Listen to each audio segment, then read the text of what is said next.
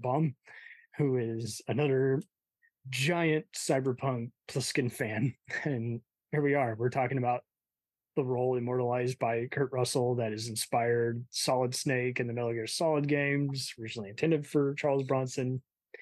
It evokes more than just John Carpenter's love of westerns, but also just you know, I've I've heard everybody call it a one of the best pre Die Hard type movies. Another fun kind of futuristic dystopia movie. Its theme has been referenced. It's often kind of compared and contrasted with other cult hits like Mad Max and Blade Runner as like the definitive like sci-fi movie. And even though everything that's illustrated in it didn't happen in 97, you know, it's still a giant uh, franchise. People want more of this character if they don't want more of Jack Burton. So uh, with me, yeah, is Robert Baum, and he's we're, we're just gonna list our favorite moments from primarily the first movie. Just wow, why do people just love Mr. Plissken? well, he's a no BS kind of guy. I call having framed. He doesn't. He's kind of like every other every kind of Punisher kind of character almost too, where he knows he has it rough and he keeps winking to the audience, letting you know, hey, you know, you're gonna well, have fun. I, for, I forgot where I read it. It might have been Starlog. I'm not sure if it was someone offering commentary on. You've read it too. Well, no, Even I just if, uh, I, I wish more people knew about Starlog nowadays. Okay. You know, it seems like all right.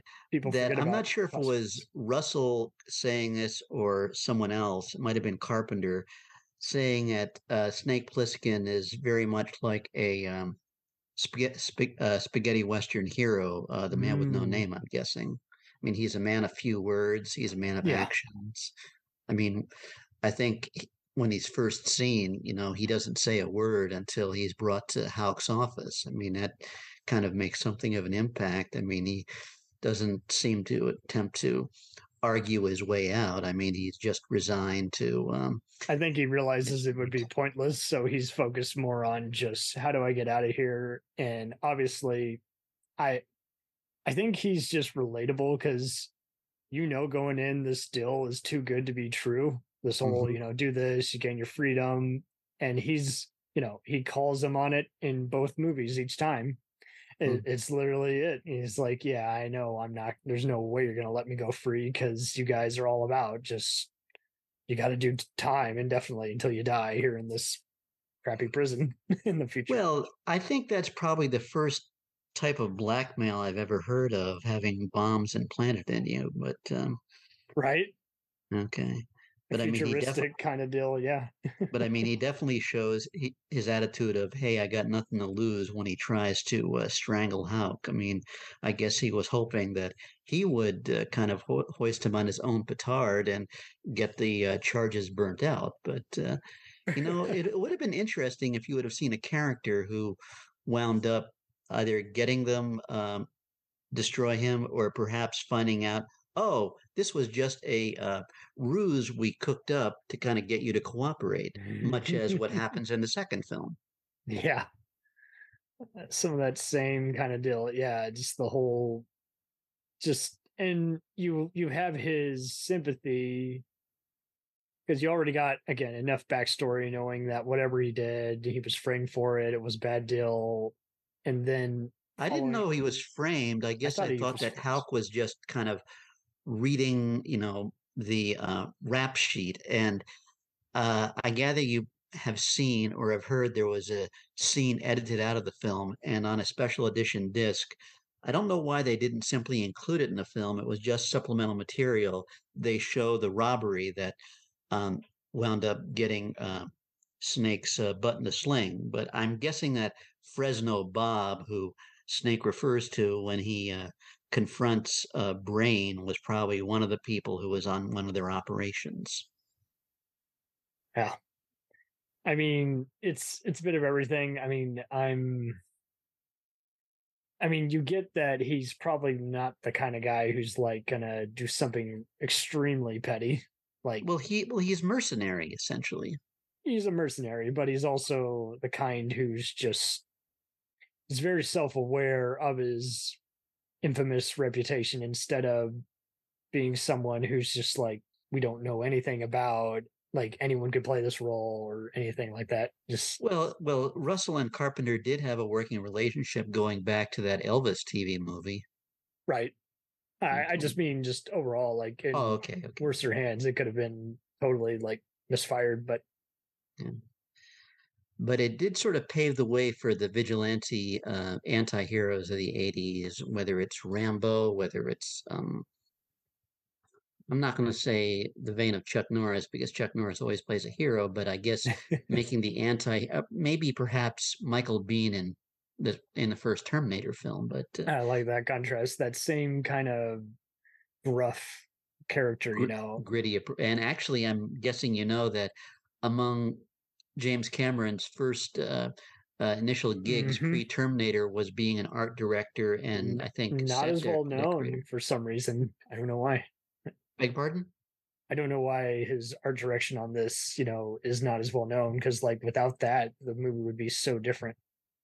Well, I guess I'm wondering if, given that the work is New World, that I guess for, I mean, for the New World crew, I guess it was kind of like, you know, we'll just take person A and and and I guess just knowing them more for I mean, I gather unless you're a true film aficionado, most people don't don't say, "Hey, I want to I want to watch the end credits so I can see who was a lighting cameraman." Yeah, but he didn't even get was, credit, I don't think. oh, he did. He was credited as Jim Cameron if you look at the uh, oh, credits. Oh, okay, I thought he didn't get a credit. okay. Well, uh, well, according to this film commentator in the Philadelphia area, he said that uh, even the person who holds Steven Spielberg's hat gets a credit. But I'm sure you know that there's no shortage of films where there, thanks to IMDb, someone will insert credits of an actor who's uncredited in a film or a right. technician or something like that. Mm-hmm. Yeah, there's all kinds of ways to go about it. It's mm. half the time you don't know if it's just a producer on set adding the credits pre movie coming out or what. yeah because there's no mention in the film made that I'm pretty sure the voiceover done at the beginning, kind of giving you um, kind of a um, truncated, capsulated uh, sense of what awaits someone in uh, in New York. I believe that's Jamie Lee Curtis. ah, you know, when they show the graphic of the island and showing how a uh, the army is encamped around it, and they built the containment uh, uh, wall, and noting that the waterways are mined, and then says the rules are simple: once you go in, you don't come out. Oh wow, I'm looking it up now. So yeah, that is her as the computer. Um, and Voice. I believe she also uses that.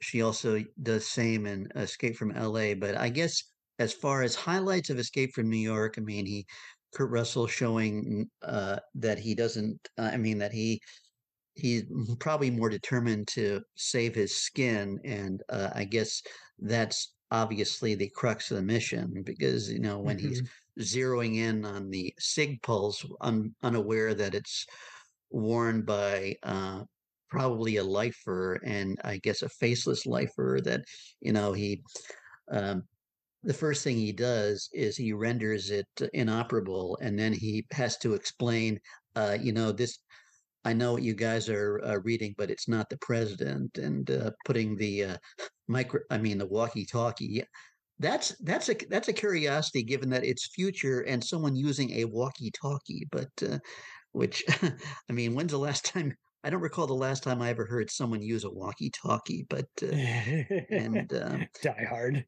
yeah, well, yeah, but I mean, years later, but yeah, but I mean, but you know, it took me a while. I, I uh, to realize that the performers doing the musical review that's a drag um, um, troupe, and it's kind of strange that the only women you see in the film are the one who Kurt Russell bumps into, who's played by his then soon to be ex wife, Season Hubley. And I don't think she even has a name. I think she's credited as Girl. But about the only one who is credited, obviously, we can thank the director for that, is Adrienne Barbeau. Yeah. And and they were married, I think, too, as well. Yep. Mm-hmm. yep. So. Well, I, and uh, but I guess scenes that kind of you know made an impact are when Russell, when he uh, fires uh, uh, from the I don't I guess that was a machine gun into the wall. I mean, that seems almost pseudo spaghetti westernish when he fires and form a shape to, I guess I guess it's probably easier than just simply jumping through the wall. But uh, even though Kurt Russell in an interview said that uh, I'm not sure if this was his take on it, that Carpet or Carpenter told him that is a cross between a ninja and Darth Vader. Oh wow!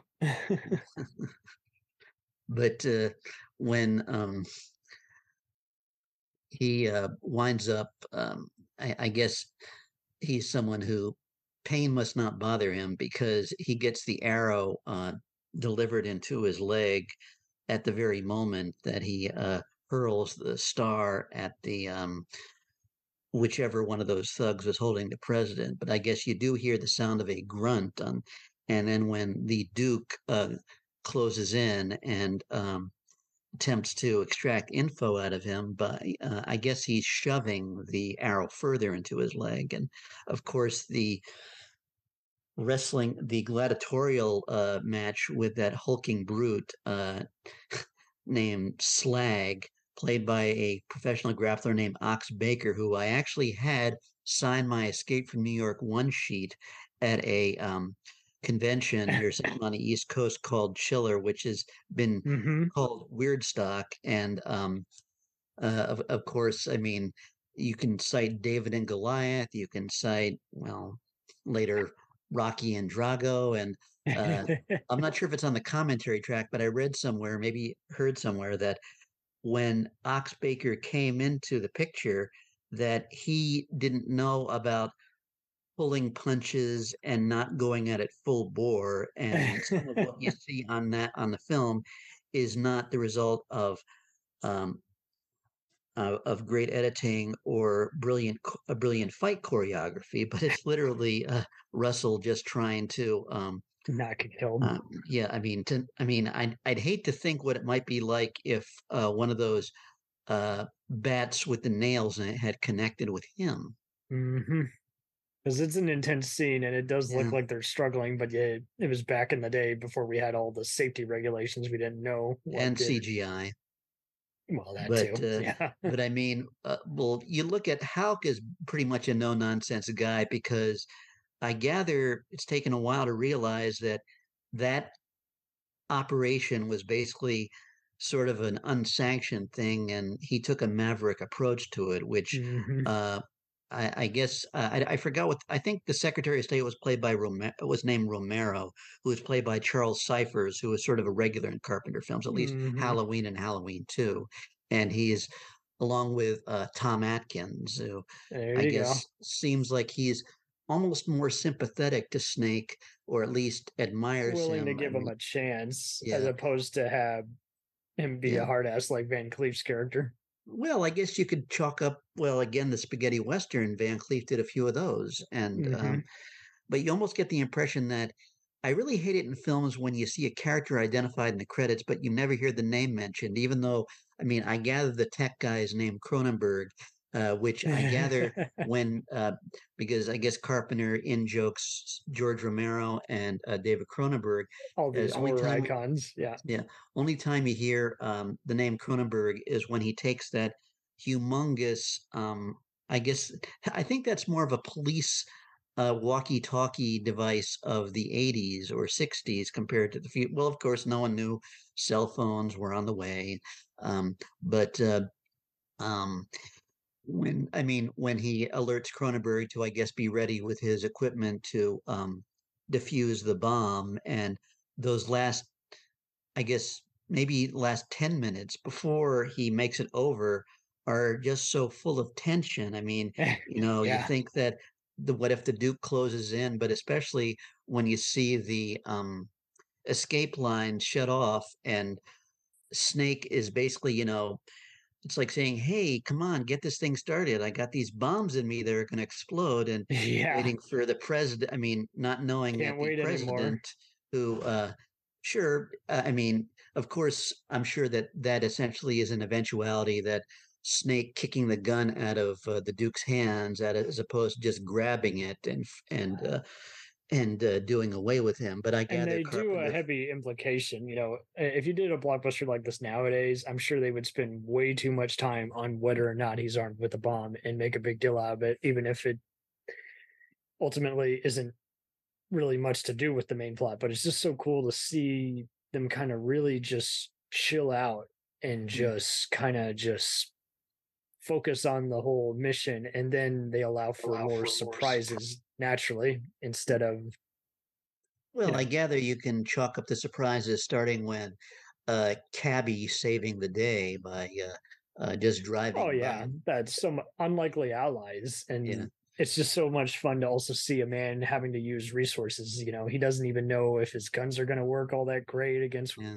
whatever he's in for uh uh, the various anytime snake is like sneaking around that's always just very intriguing because you're already kind of drawn to it naturally instead of wondering okay where's this going? It's just so cool to see a low budget drive-in well, feature you, well you well you kind of have to wonder where all the people are. I mean sure they're catching the show as cabby does but i mean i mean given that this is a maximum security prison i sort of think of maximum security as teeming with the most uh, i mean um, murderers and cutthroats whereas at times it seems like they have to wait a while and go a distance to find anything uh-huh.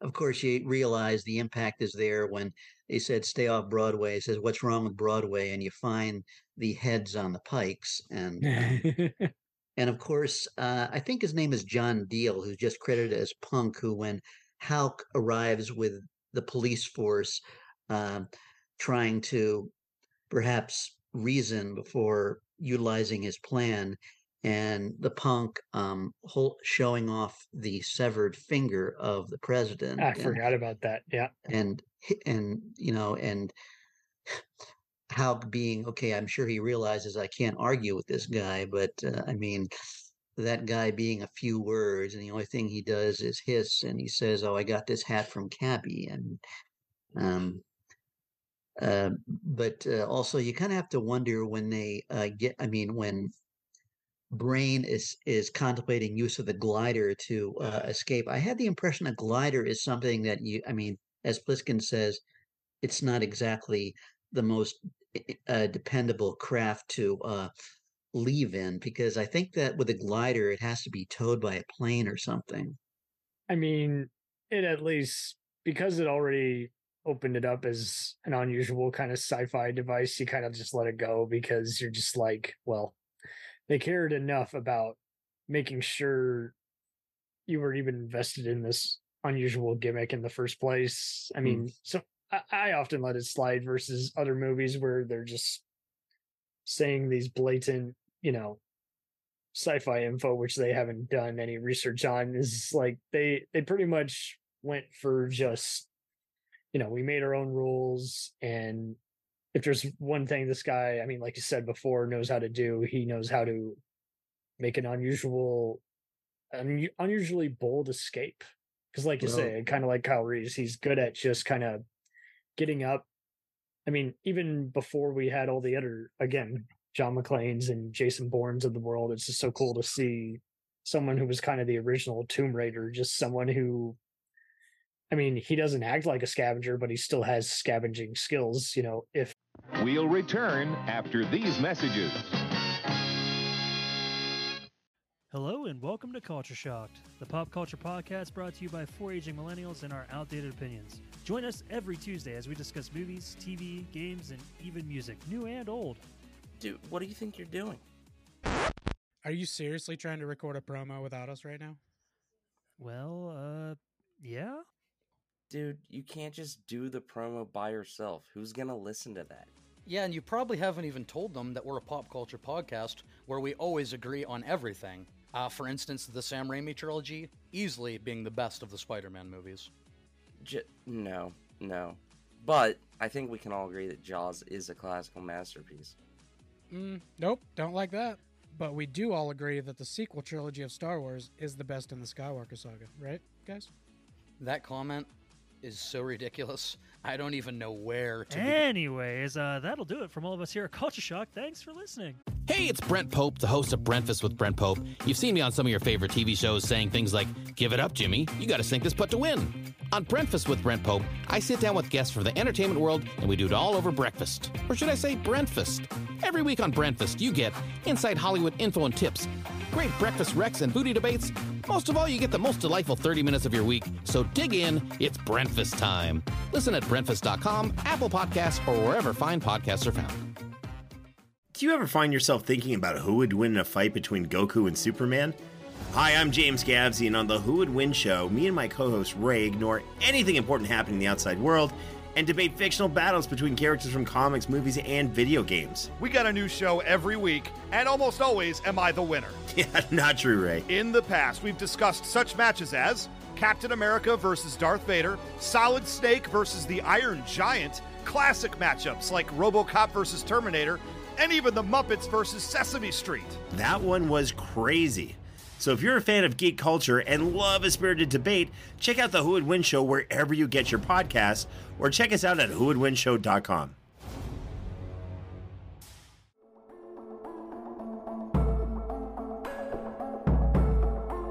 We let things pile up in the DVR.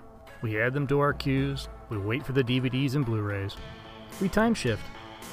The Time Shifters podcast sci fi, horror, fantasy, superheroes, comedy, action, film, television, maybe some not so current events. Find us on iTunes or at timeshifterspodcast.com. Cool thing about Blind Knowledge is we are in multiple countries. We are worldwide all across the globe. We are in the US. We are in the UK. We are in Canada, Germany, India, Japan. We're in Australia, y'all. BlindKnowledge.com. Now back to the feature presentation.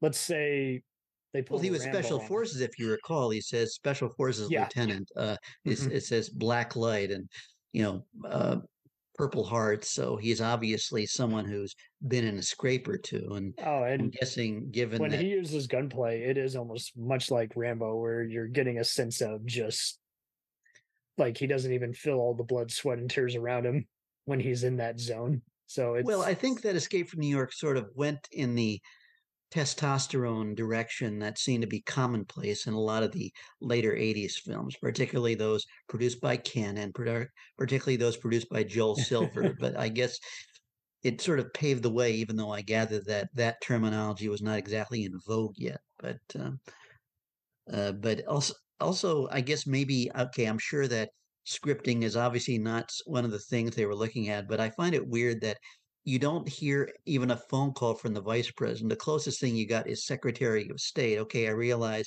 you know, the forum with um, the Hartford summit, but uh, also when you think that Donald Pleasence is an English guy, uh, and Carpenter cited him as his favorite actor.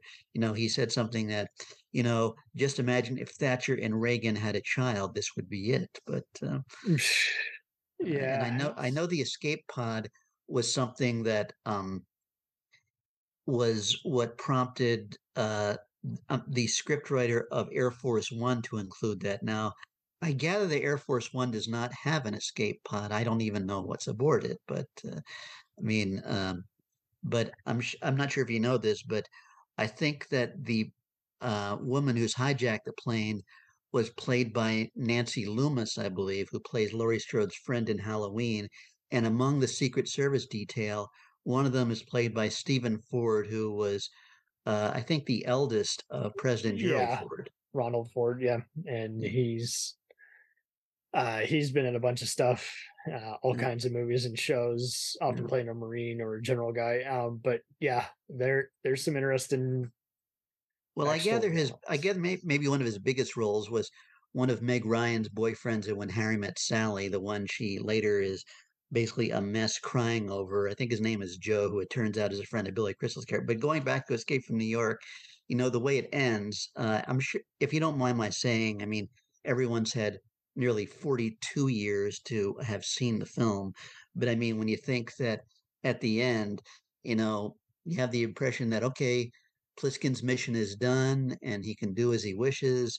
When he takes the, uh, I, I'm, I guess he's hoisting the president on his own petard, not that he's saying, I don't care if the world ends. But I mean, when you think that he's in there, you know, to make sure that the president gets to the Hartford summit and has the plays the tape, and the president winds up with egg on his face playing bandstand boogie while Snake takes the actual tape and destroys it.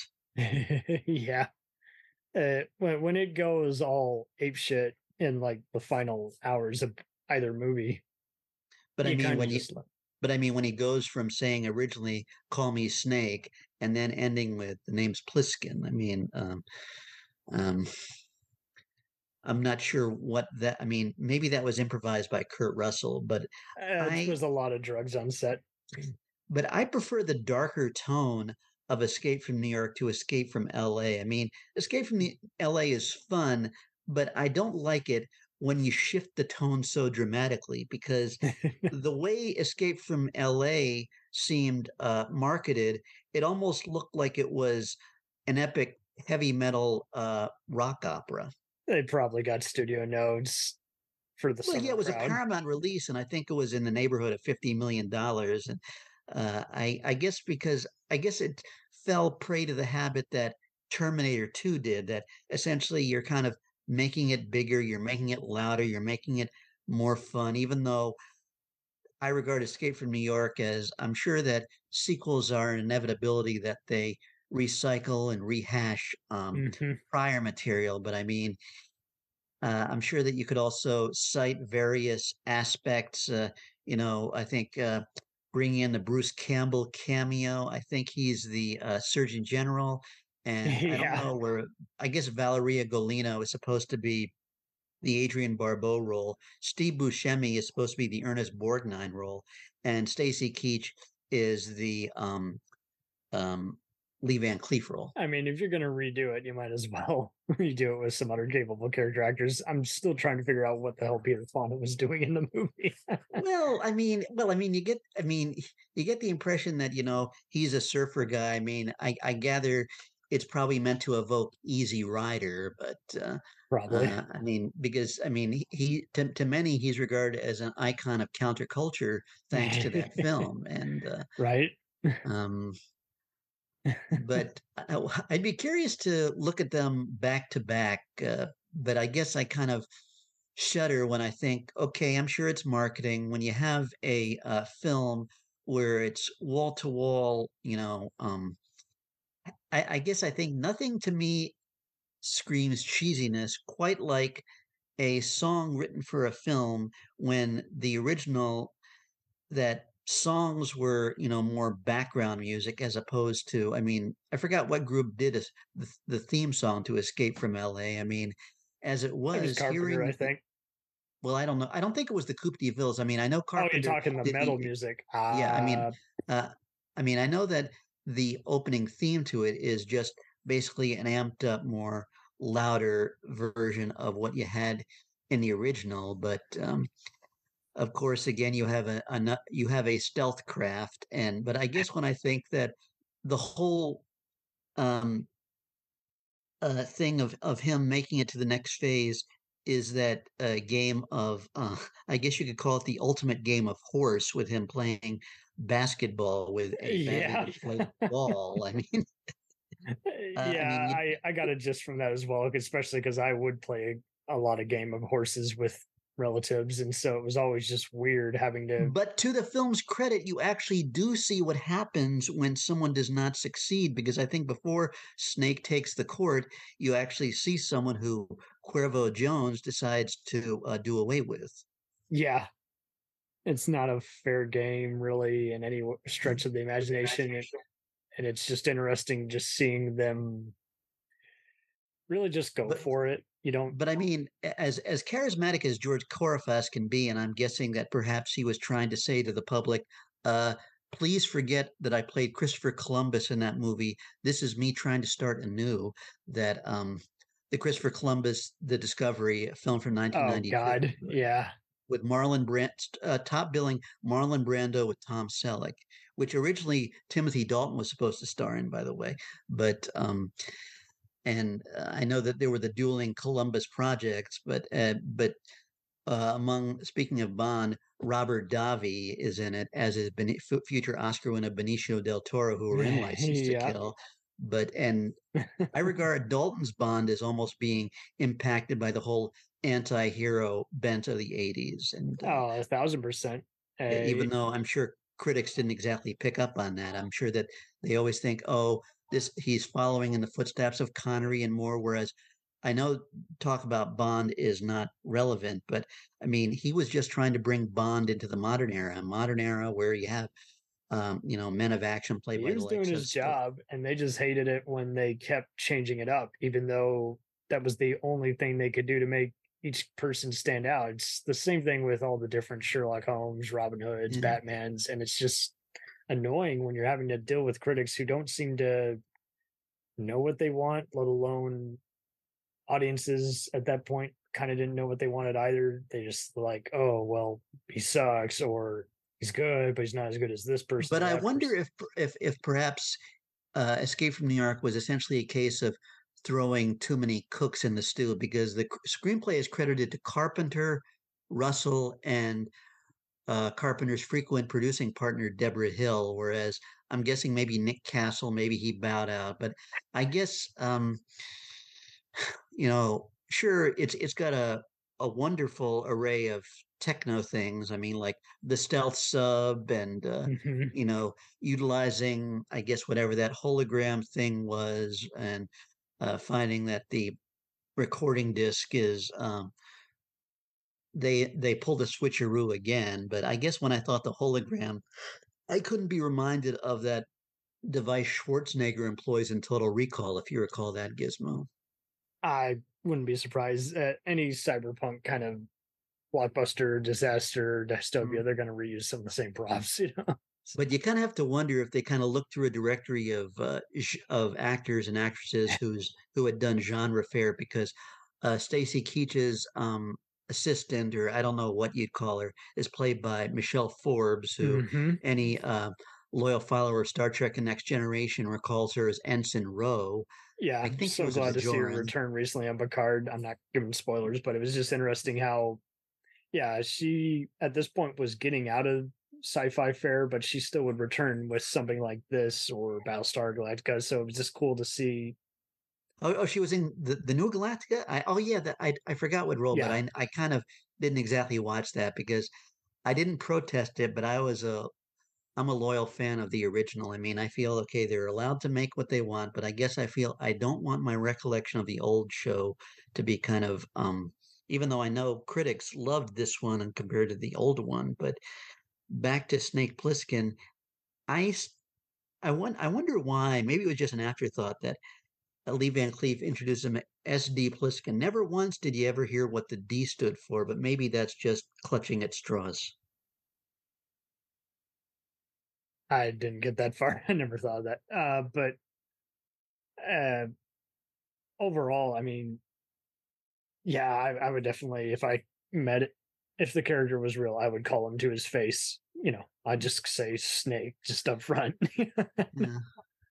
Well, I mean, uh, again, you have the motley crew of barbarians, but I mean, but uh, um, you know, uh, you, you, get the impression that uh, I guess they're thinking ahead because if you recall when um, Snake is asking, uh, "Are you going to give me the antidote?" and then he um, opens fire with that humongous cannon of a gun, uh, and I, you know, you would think that a guy would kind of be onto all the schemes or what have you. Not that he would know exactly that they packed the um, first set of rounds as blanks, but um, um, but I gather that Stacy Keach he'd done I think the class of '99, and I gather that even though he sort of rehabbed himself after that horrible episode when he was doing that uh, uh, rebooting of Mike Hammer, where he uh, was nabbed for cocaine when he was leaving England. And uh, oh no, I didn't know about okay, that. Okay, well, I mean, I gather he sought to, you know, kind of repair his image and reputation because, it, I mean, I guess he had a pretty squeaky clean image overall, even though Mike Hammer was a um, anti-hero and Uh, mm-hmm. Uh, he played Sergeant Stedenko in Up in Smoke, if you recall. But uh, yeah, okay. Um, but uh, I, I mean, I, I gather that there are probably no shame in it. That there were probably actors who were in it because they had to pay their mortgage or whatever. I mean, because I think that when Cliff Robertson did that film, he was kind of I'm not going to say on the skids necessarily, but I heard he had a drinking habit, and I think that's what uh, caused him to be let go of from Falcon Crest. But of course, he had a rich genre past, guesting on two episodes of The Twilight Zone and the film Brainstorm, and eventually Uncle Ben in Spider Man. Hmm. Wow. Hmm.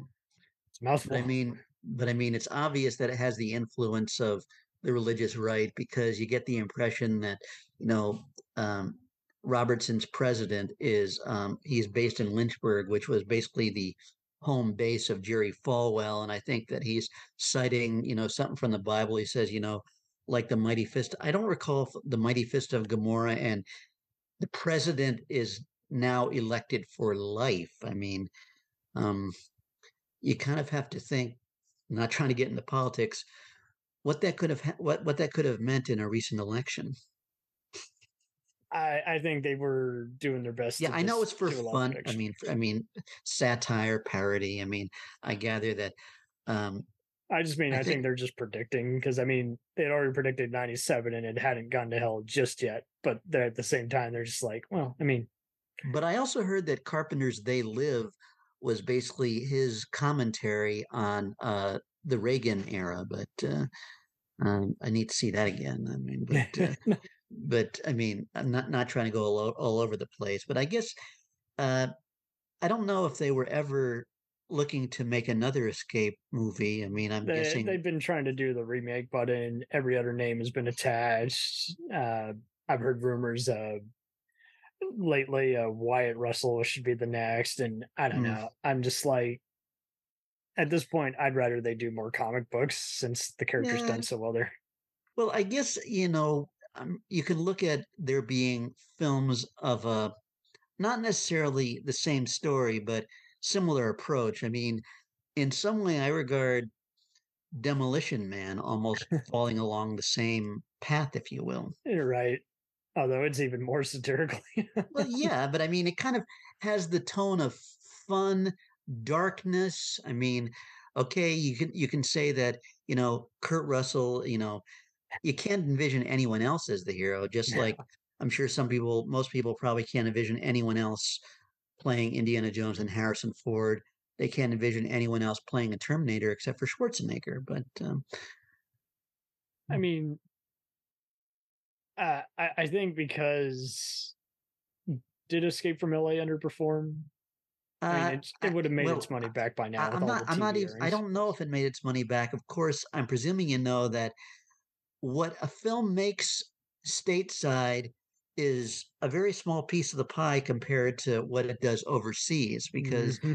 you know, I think that India is regarded as basically the film capital, um, and I guess I'm not yep. sure how how big Khan plays into it, but that's a place where the deals are made and okay mm-hmm. yeah they give out awards and i'm presuming that i'm sure you know that many a time with a film it'll be in in the states it'll be a release by okay 20th century fox but overseas like for instance with titanic in america i think it was a fox release but overseas it was paramount and i guess mm-hmm. maybe they split up the rights because i believe the video release is paramount home video that makes sense. Yeah.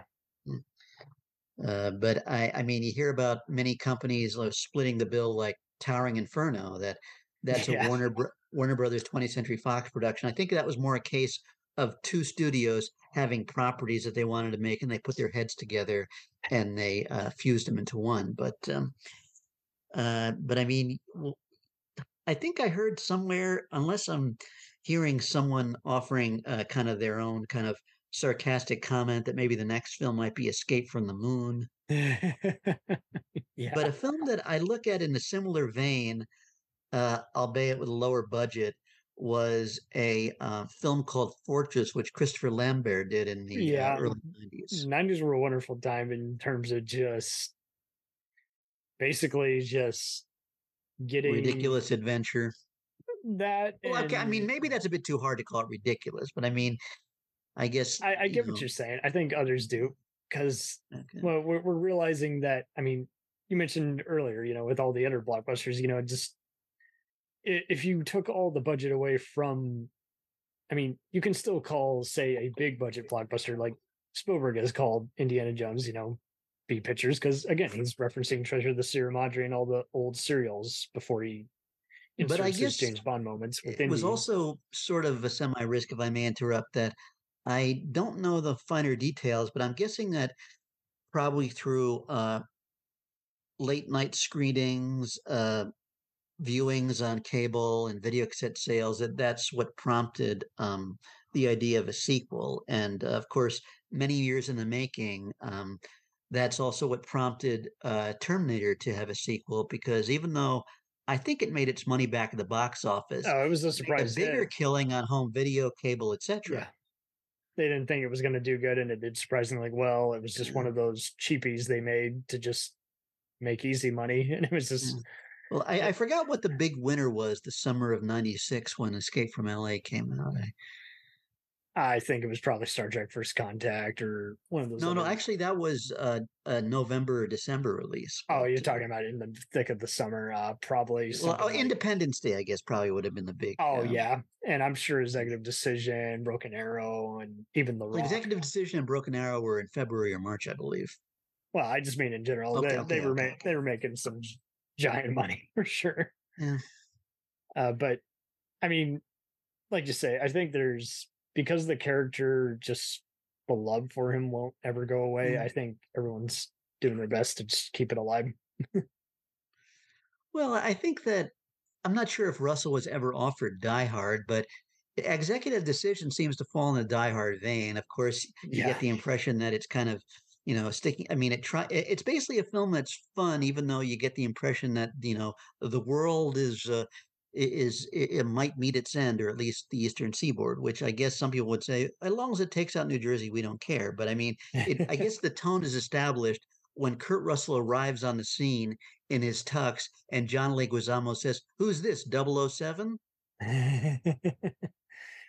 yeah, I, I think that's generally why Joel Silver got him on that major blockbuster. Because I mean, to just take all these other 90s faces he just knew that he had to follow suit with do a send up of those fun 70s airport type disaster movies that you know die hard was trying to and kind of opened up the door and say we can keep doing these you know into the world or hostage takeovers or terrorists. Well, I'm sure I'm sure audiences were delighted to find that Steven Seagal did not make it to the end. Oh yeah, uh, there's a great podcast called "How Not to Make a Movie," and they talk about all the other infamous, you know, temper tantrums of still once respected producer Joel Silver, and he's ta- he's literally shouting while they're making the infamous Tales from the Crypt second movie, and he is just like, "No, no, I'm gonna pay Seagal all this money but he's going to die.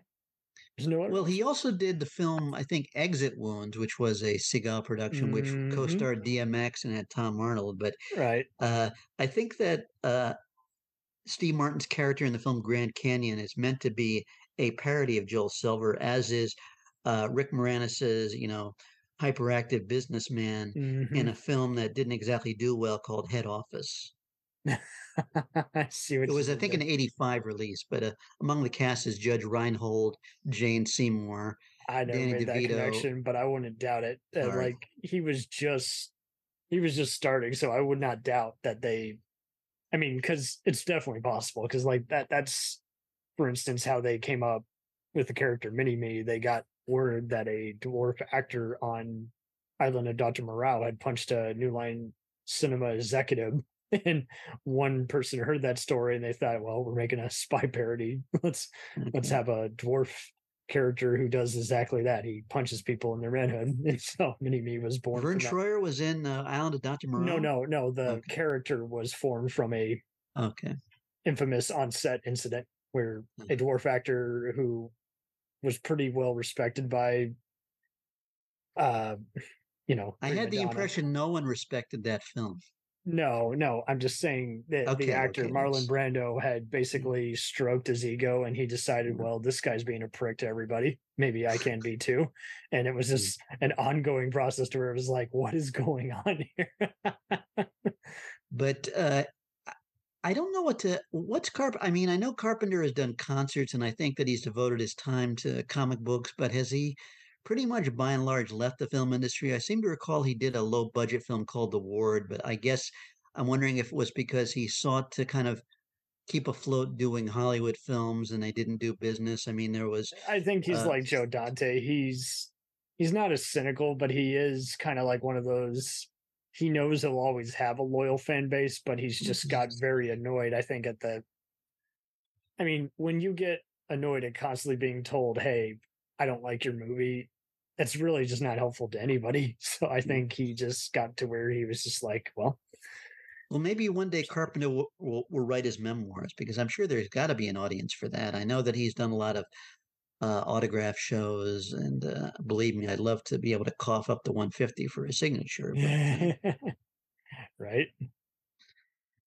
Uh, I mean, he'll keep doing conventions at this point. He's always been a fan favorite there, and he's joked around even when people have asked him about this or that and he's done the whole who cares? Because i think that's just it. When you're constantly rejected i think you just say well well I, I can't i can't help but wonder if Tobe Hooper had a similar kind of experience because totally did yeah. you know he i mean for i mean poltergeist you know that would have been ample to kind of keep his name alive and yet he basically i think some of his last works were some made for tv projects but mm-hmm. uh, i didn't quite realize how his work for Cannon pretty much was the death knell to his career because i had i known that when i saw him at a fangoria convention i asked him benignly uh, about his experiences of working for Cannon maybe he just felt a need to be diplomatic and said well it was interesting working for those guys because I mean, I'm sure that I'm wondering if deep down he's saying,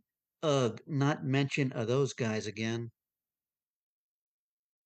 Yeah, it's it's a bit of a predicament. I eh, I on that same Tales from the Crypt podcast when they had him direct a few episodes of that and perversions of science, they pretty much he was running behind and i think at that point he was so used to having projects taken away from him when he was behind schedule and they they told him to just relax you know you're you're Tobe, you're one of the greats. We're gonna work with you and, and give you a, you know, a way to work through this emergency. And he was so taken aback. He's like, wow, you guys are actually helpful. so I think he just had a lot of bad encounters on a lot of his independent movies. I mean, it was already bad enough that his claim to fame, you know, Texas Chainsaw, you know, was owned by mobsters. So I think I didn't know that part.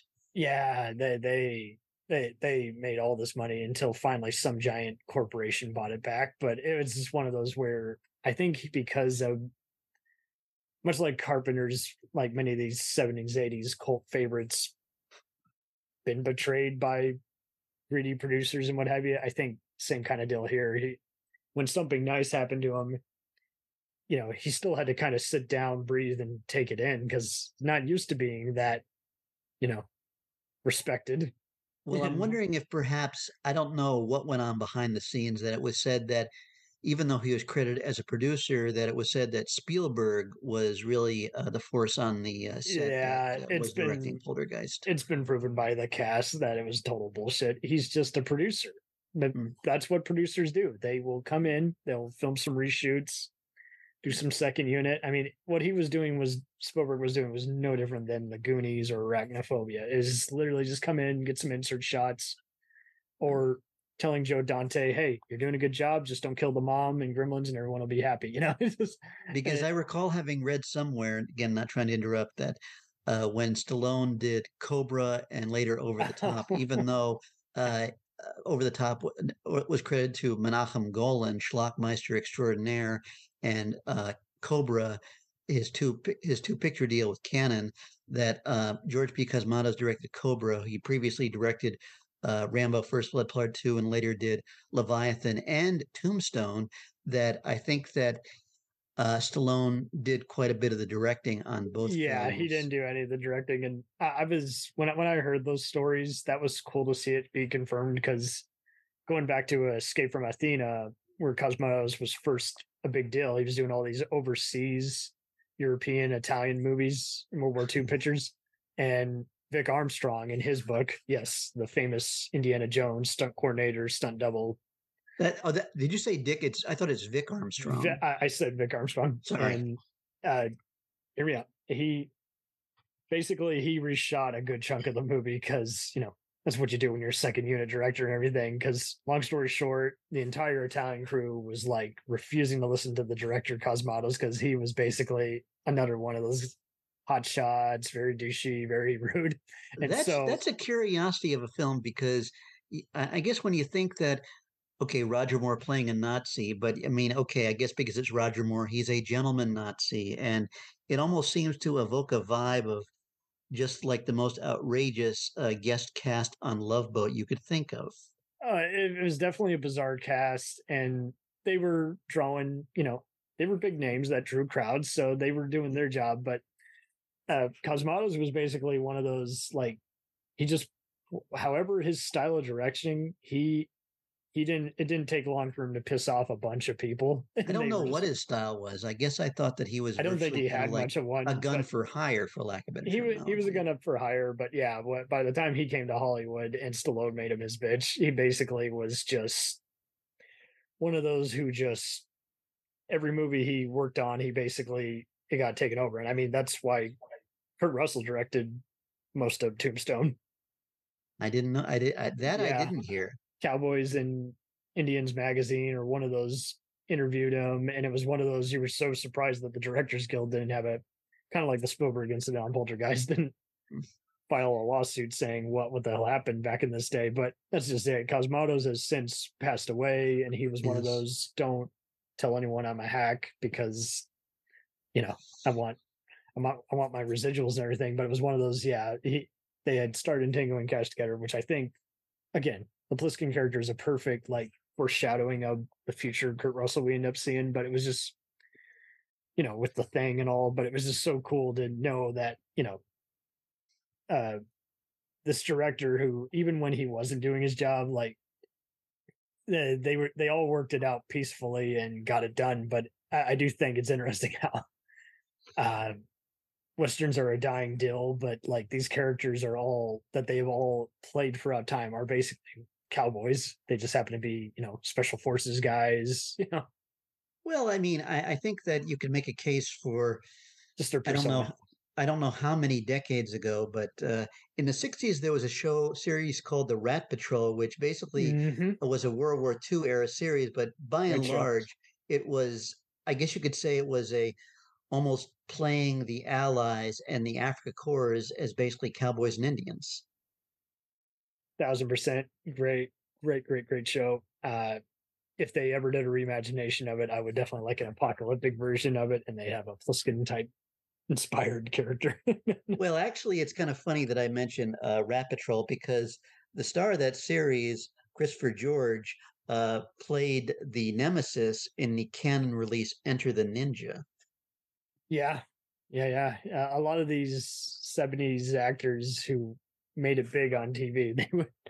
Now, it wasn't far uh, long after until they decided, hey, you know, I'm I'm going to be in some of these junky movies for Cannon Films. well, I mean, you have to. Th- I mean, I once thought that they pissed off someone or they were kind of like forgotten about because I know a favorite actor of mine from the 60s, David Hedison, that for a few years after Voyage to the Bottom of the Sea had finally uh, kind of uh, um, ended its uh, voyage on the small screen. He went to England for a few years, I guess, doing BBC stuff and stage work. but uh, I, I mean, when he sought to kind of resume his career, it was basically guest shots on Barnaby Jones mm-hmm. and Cannon and just about every Aaron Spelling show. And Live and Let Die did something for his career, but it didn't, I guess, I mean, it gave him some relevancy, but obviously a far cry from his days in The Fly and Voyage to the Bottom of the Sea. Yeah, we we so many guys have just had it rough to where I mean, the ones who are just being loudmouths, you kind of find out after the fact when they have their own memoir, and then there's other ones where it's like, yeah, I, I can just see that this person doesn't want to be here, and I don't know why, but you know. Well, I know that Kurt Russell did his share of work with the likes of the Disney films, uh, Cesar mm-hmm. Romero. I'm not sure if that was pre or post. I think it was probably post Batman. And uh, there was that series, The Tra- Travels of Jamie McPheeters, that starred mm-hmm. Dan O'Herlihy, who played Cochran in Halloween 3, and Grig, Grig the alien yep. pilot in The Last Starfighter, directed by Nick Castle, co-writer of uh, Escape from uh, New York. Yeah, and, it all makes um, sense. uh, oh, and also co-starring with Charles Bronson. I forgot what that series was, but I seem to recall having heard that when Russell was on Jimmy Kimmel, he talked about how he got Charles Bronson a skateboard. And I'm just trying to envision Charles Bronson on a skateboard. Not that I try and envision it, but uh, yeah, I don't, I don't know how that comes together. But and I actually saw Russell on a, a rerun of a late '60s show called The High Chaparral with, I believe, Steve Forrest. Oh wow, hmm. it's quite a quite a dig we're doing here. Um, so sorry, uh, sorry if I took it uh, out of no, several tangents fine. away. It's been fun. Uh, hopefully, we described a bunch of fun encounters. I mean, we can only describe so much of all the infiltrated and hang gliding. Mr. Well, well, the hang glider that was a thing that I thought. Well, not that I've ever been in a hang glider, but I guess I'm wondering how Escape from L.A. kind of stands up now, or for that matter, Escape from New York, when you have the drag troupe and you have Carjack Malone. I mean, uh, I'm wondering if this will set the LGBTQ community uh, kind of uh, calling for Carpenter's head. Eh, doubt it. Hmm. I mean, it was outdated tropes versus, you know, it wasn't meant to be a tasteless joke. You know. Oh no, no, I wasn't inferring it was, but I'm sure you know the culture now is basically, you know, cracking down on every other word, even if it's meant with the best of intentions. I mean, but then again, that also plays some role. Uh, I forgot what I mean in Escape from New York. You, I mean, in Escape from L.A. I mean, I I forgot. Other than the standard offenses, you know, you can be arrested because you're not a Christian, and I'm sure that some people would say that's probably the next step if mm-hmm. the uh, Tea Party gets their way. Um, not trying to get political, but um, I forgot what some. I think that's what Valeria Golino's character was in lockup was in uh, the Hoosegow for. Yeah, they definitely make a lot of uh, inferring that they might have been outspoken activists or just had some just real, just total betrayal, and they're mm-hmm. having to basically. This is basically them all just getting a second shot and you know, they didn't expect it to be a dangerous mission with Mr. Plissken. yeah.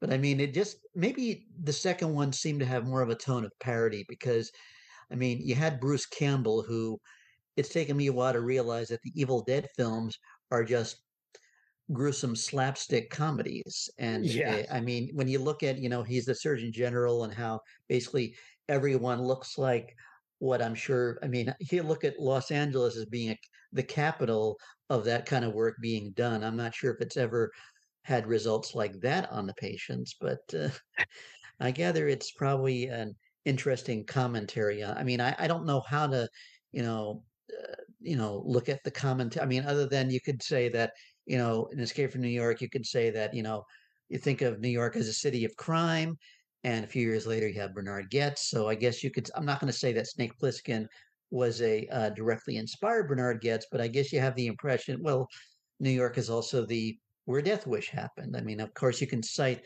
a number of 70s anti heroes, whether it's Paul Kersey, Travis Bickle, The Punisher, um, uh, Clint East, I mean, Dirty Harry. Mm-hmm. Yeah, a thousand percent they got some good ones, and mm. it's just cool to see these characters get honored. Hmm. But I mean, Kurt Russell is basically playing. Well, he's not an anti-hero in um, Big Trouble in Little China. You get the impression that, like Plissken, he's a guy who bucks the rules. I mean, you know, mm-hmm. he he thinks having the big gun is what will save the day, and yet when he, uh, as the climax is soon approaching, the first thing he does is saying, "Hey, we're here," and he fires the gun at the uh, at the ceiling and the and the bricks or whatever come down crashing on him. And then when he tries to kill one of the guards and his knife gets stuck in him and he's trying to get out of it. Mm-hmm. Lots and lots to uh, just soak up and just like, I mean, just seeing all these fun, just character decisions and everything where you're just like, man, these people actually envisioned this, you know. but I'm sure that if they, I wonder.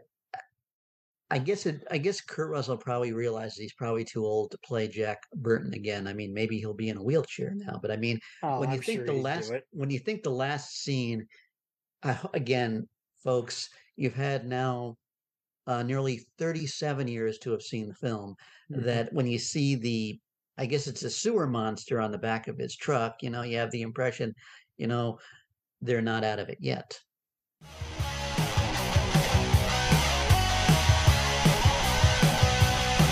Follow us on the web on Facebook, Twitter, and Instagram. The podcast is available on Podbean, Spotify, iHeartRadio, Anchor, Apple, and anywhere else podcasts are available. Feel free to review our show and leave comments on any of those sites. Thanks a million for listening.